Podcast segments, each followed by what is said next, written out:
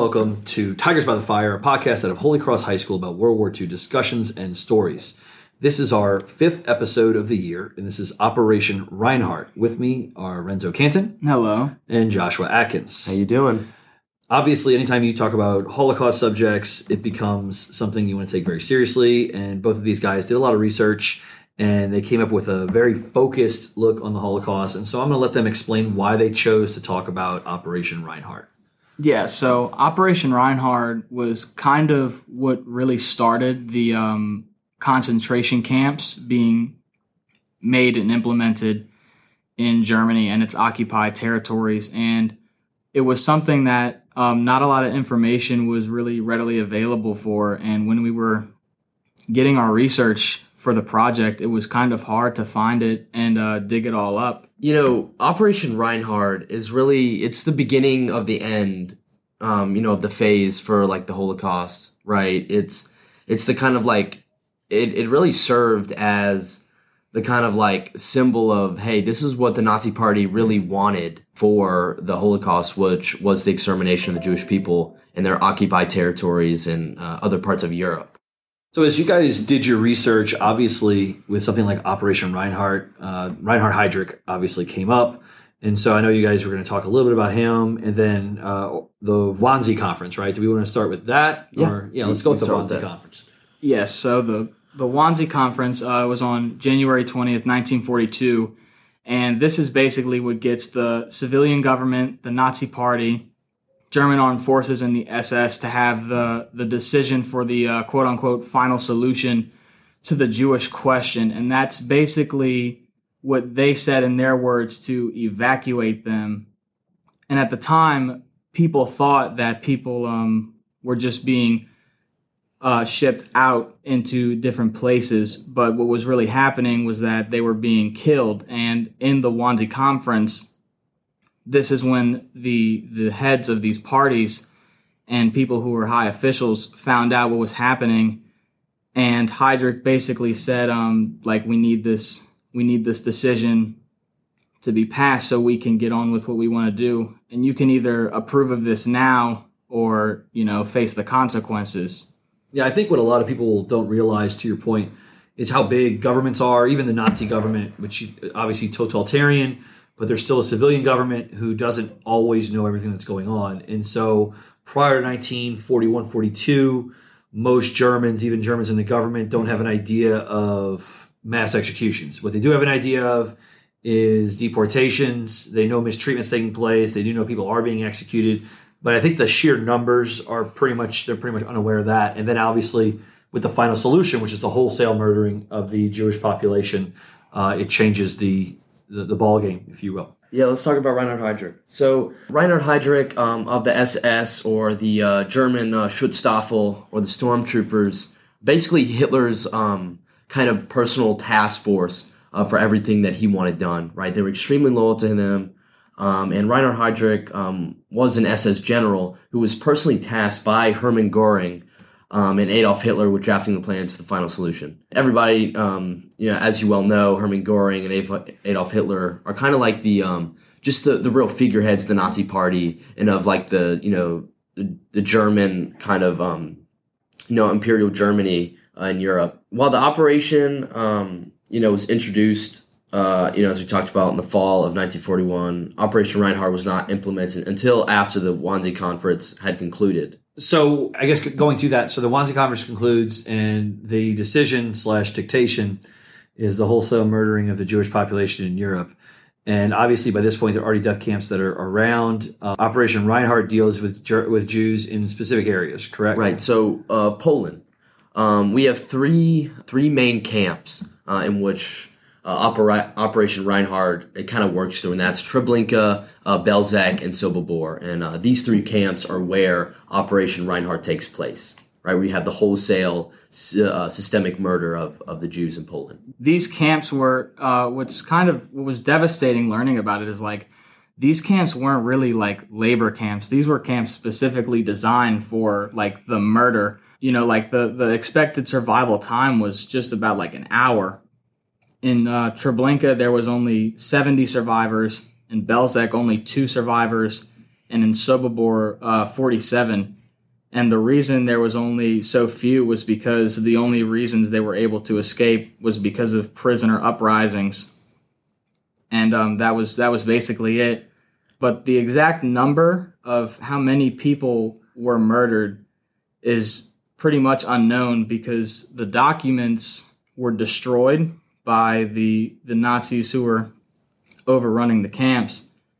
But the, the most accepted number is about 1.4 million were murdered in these three camps. And you know what these statistics show you is that almost as soon as you got to the uh, to this camp, they were um, basically um, kind of like escorting you uh, to your death. Like as soon as you got to the camp, there was no like um, position, uh, really positioning them for long term uh, labor or uh, just kind of like stay at the camps. And that's why there's so few survivors. As soon as you got to the camp, um, they were, you know, kind of gathering you towards uh, the showers, um, telling you to, you know, strip and we have to clean you guys before we send you out east, uh, which was, you know, an act of deception, which you can clearly see in all of the Nazi party, right? The art of deception is um, very crucial to uh, the Nazi party and what they do.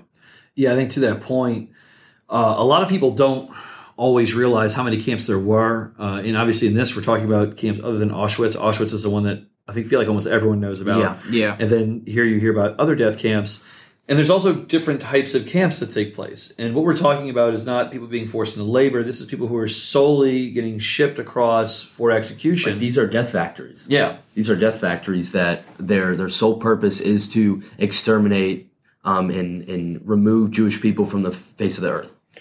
And I know as you do research on that, it can be very difficult to look at because the survivors' tales are usually really heart wrenching, um, as are uh, the stories that you hear, you know, from Nuremberg and things to that nature. But um, as y'all did research, what was the hardest part to find in this, uh, or at least the hardest part to research as you were doing it? Um, Um, like like what made us like most like uneasy. No, I mean just in Oh, general, like, oh. like what was hard to to come up with.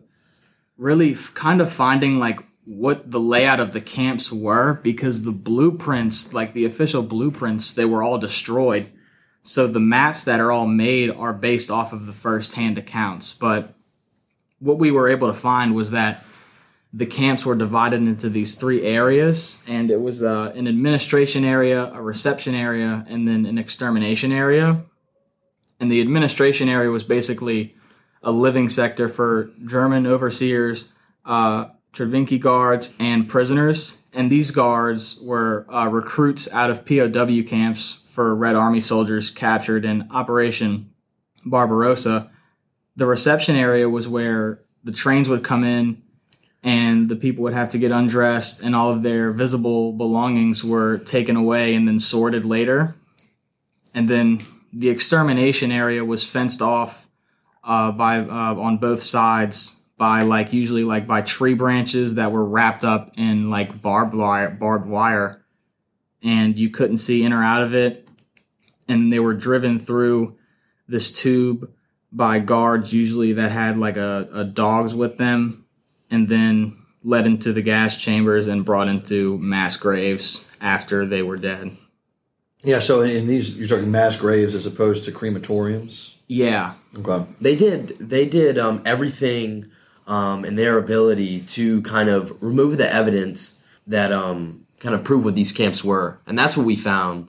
Uh, like you know how the camps doing today. Well, um, we found that there were like mass graves, which just kind of showed the purpose of the camps. Um, we also found aerial views that provided information like regarding like um, they were consumed with grass, sand, and trees. Uh, now they have small memorials with small museums. Yeah, and I think it is a weird balance after the wars to figure out what do you do with these camps? Do you just destroy them because they're these horrible testaments to you know the human ability to murder, or do you uh, Like you know keep them up so you can show people what they were? Like Auschwitz has been kept up a lot, but virtually every other one of them um, has been torn down.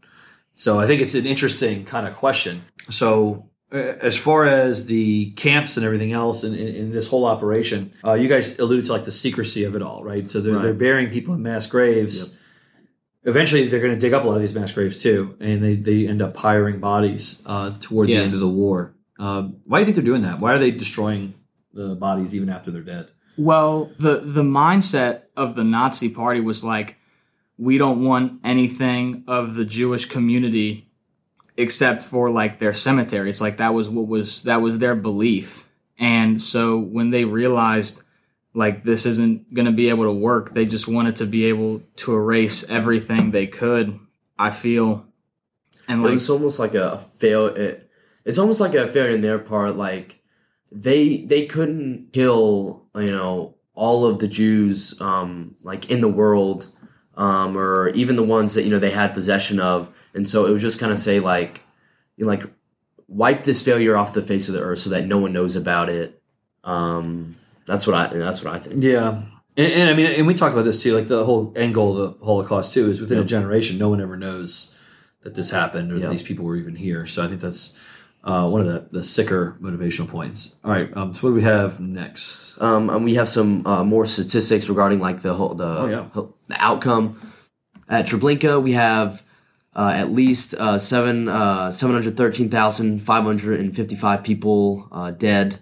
Belzec at least four uh, four thousand uh, or four hundred thirty four thousand five hundred eight people dead, and at Sobibor um, at least one hundred and seventy thousand one hundred sixty five people dead. It's really like you know you look at these statistics and um, you know a lot of people gloss over you know these large numbers because you really can't you really can't fathom like these are hundreds of thousands of people that are just murdered within the span of like you know months uh, months to, to, to years and um, you know these figures are generally accepted um, some numbers will go down a few hundred thousand some up but the generally accepted number of the whole event is 1.7 million And that's just Operation Reinhardt. Yes, that's just Operation Reinhard. There may be counting disputes, especially because you know you're you're exterminating the bodies, you're cremating them, so there's no there's absolutely no record uh, besides firsthand accounts of, of people who survived, and you know as we talked about, there's so little that survived, so And- that's even harder. And to put it in perspective for anybody listening, that's more than all the deaths in U.S. wars combined. Uh, 1.7 million. I mean, the United States, 600,000 in the Civil War, 400,000 in World War II, and then after that, it's just a little lesser in each war. Doesn't add up to that. And so that puts in perspective. Every war the United States has ever fought doesn't add up to this one operation out of the Holocaust, which, as we know, eventually kills around 10 million. So I know we talked a little bit about what went on when people got to the camp. Um, so if we highlight that again, uh, I guess from because obviously there are train networks that are training people into all of these places. Yep. So the first thing that happened was uh, uh, the victims uh, were gathered um, from from ghettos and other areas in which Jewish people were collected um, from Poland, um, and they were transported uh, to the the three respective camps: Treblinka, Belzec, and Sobibor. Told to leave their luggage on the train. They were uh, marched to the reception area, given a speech by uh, by a Nazi telling them that they were going to be sent further east for work and then they were going to, to be able to stay with their families. This was indeed, you know, a lie. This is all a part of their deception, trying to calm the nerves of the Jewish people. Because if they were really told that, hey, you guys are about to be exterminated, you know, a short period of time, uh, then there would have been panic and and uh, uprisings right then and there. Uh, the second thing that happened uh, was these new arrivals were separated into groups: uh, men, women, children. Uh, in Sobibor, men dressed outside, um, and women uh, were inside. They were told to leave their clothes where they could find them. Uh, the first group of men were driven into the tube, uh, was covered with tree branches so you could not see in and out of it, guarded by soldiers with dogs. Then women and children followed after, having their hair cut off. Uh, while the men and women were being killed, uh, so called ramp Jews uh, cleaned out the boxcars and took out dead bodies or luggage. The Nazis took luggage, clothing, valuables, um, anything that they could find um, from from the Jewish bodies, and that would be shipped to uh, Germany. Yeah, a lot of the survivors um, end up being workers who end up having to either clear out the cars or clear out the chambers. Hired by the Nazi. Yeah, it, well, Yeah. essentially that's your your living, so you're going to do this, and then I mean I can't think of a worse way to exist. than that. Escorting, escorting your brothers to their deaths. Oh, absolutely. almost. Just human beings in general. And then obviously, they, I know they check the the. They usually do it before, but they're going to check uh, mouths for fillings because they'll take out gold fillings. They're they obviously sort through all of the luggage and everything that they bring with them um, and as well. and this you know one of these uh last kind of points that we found was like when one group disappeared into the tube, the empty boxcars were pushed out and the next full were rolled in. This was, was repeated until the entire transport was exterminated. And this this really uh, you know hit me very deeply because it's it's just like like just rolled in, like they're just rolled in, exterminated, rolled in, and it's it's really just you know it's it's really sickening that it's just like batches of people that they're just sending to their deaths. It's it's terrible. And that's why uh, when we talk about this in class, and I know we've had actually between two of you had me in class uh, pretty much half your high school career. Whenever we've talked about the Holocaust, we talk about that. You know, it's very it's the most inhumane thing that you can get of, and the reason it's different from so many other cases because there've been horrible cases of genocide for you know thousands of years. It's systematic. It's, It's mechanized. yeah, it's the assembly line, right? The assembly line takes away the skilled laborer. You know, this is taking away any personalization of this. It's wholesale murder for as quickly and as cheaply as they can do it. And yeah, it makes it it makes it pretty horrible. And, and I know we we watched the movie Conspiracy, which was about uh, the Wannsee Conference, and so that kind of shed light on the planning of it, which you saw come out in your research. And this was the implementation. Correct. We'll watch Schindler's List in the next couple of weeks, and that'll kind of showcase some of this stuff too, because they, they they definitely highlight that. Um, Renzo, what about you? How- did how did the research of this kind of you know how, how did you how did how did it make you feel as you were researching all this stuff? Um, what was kind of heartbreaking about it is like these these people had their culture like truly demonized by the Nazi party and like they were now seen as like the enemy and like now it's like a, their fault for Germany's downfall and they were they were just made they were made out to be something that they weren't and you know like now they're having their entire history destroyed. And it's like these camps like it's there's there's like a rhythm to it. It's like it's like a, it's like a factory. Like it's just they're just like trying to do something as efficiently and as cheaply as possible.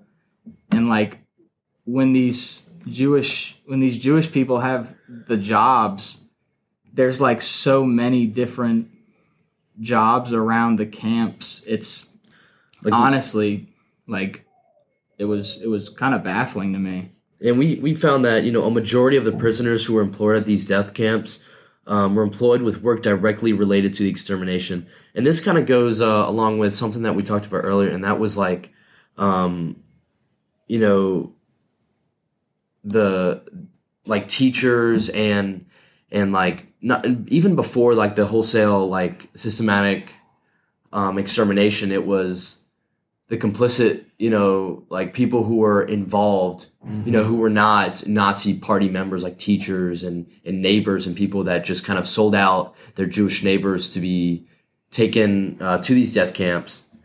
And, it, you know, there were tons of people involved. Yeah, and as we've talked about in class, uh, it- there's just so many people; it's hard to measure.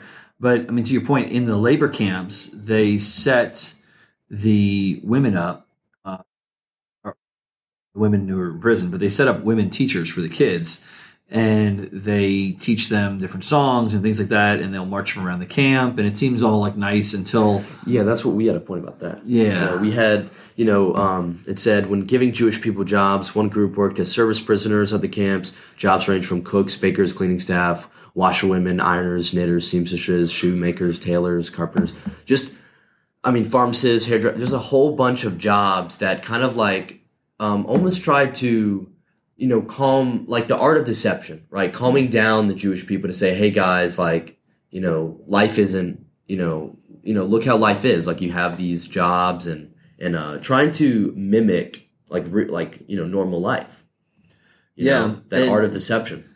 And, and one of the things with the kids, they'll I mean they'll play that those same music and those same songs as they march them onto trains and march them through gas chambers. And Just so, kind of like that unconscious kind of like yeah, you know uh, conditioning. mm-hmm. and, and I mean it's it, again, it, I I think whenever you do research on the Holocaust, and I commend you guys for choosing a topic like this so early in the year too, there's no like silver lining or happy story. Even the people who survive, they don't survive unscathed. They all have wounds that don't ever heal. And so you never really I mean, there are stories obviously in war that you can read about and learn about that are that end up being really nice and positive, and the Holocaust is never one of them. This is this is cold. This is yeah, it's tragic. That's what it is. So, do you guys have anything else before we close out? Um. Uh. No, I think I think we've covered everything uh, that we found. Renzo, Um, one thing I wanted to note was like the people involved in these camps and in the Nazi uprising, like they were not psychologically manipulated in this movement. Like this was all like of their choosing. And at any point, like they could have chosen to make the choice to not do this. And like in some in some interviews we've watched in class, like people have like even said like, you know, this was wrong and like we knew this was wrong, but it was just what people were doing. And it just kind of goes to show like with just a few people with that with that mob mentality, like, you know, like like Heydrich can do when they have this influence and people don't stand up to make a difference. Yeah, and, and to that point too, these camps and working at these camps, you don't just get assigned to them. I mean, that's just something that is applied for, and uh, the German army, as far as you know, when you really look at research, they're not penalizing people for refusing to do executions. I mean, these are tasks that these people get into, and yeah, is there indoctrination at play and all that other shit? Yeah, of course. Yeah, I mean, uh, you know, these people have been indoctrinated their entire lives. Hitler, Yeah, yeah, yeah, exactly. I mean, uh, Hitler Youth essentially from 1933 and now running the camps in 44 and 45. So, very good job, guys. I know this is a difficult topic to kind of do. Um, if y'all are together next time, we'll, get, we'll, we'll uh, enjoy ourselves again. So, this was Tigers by the Fire. Thank y'all for listening. All right.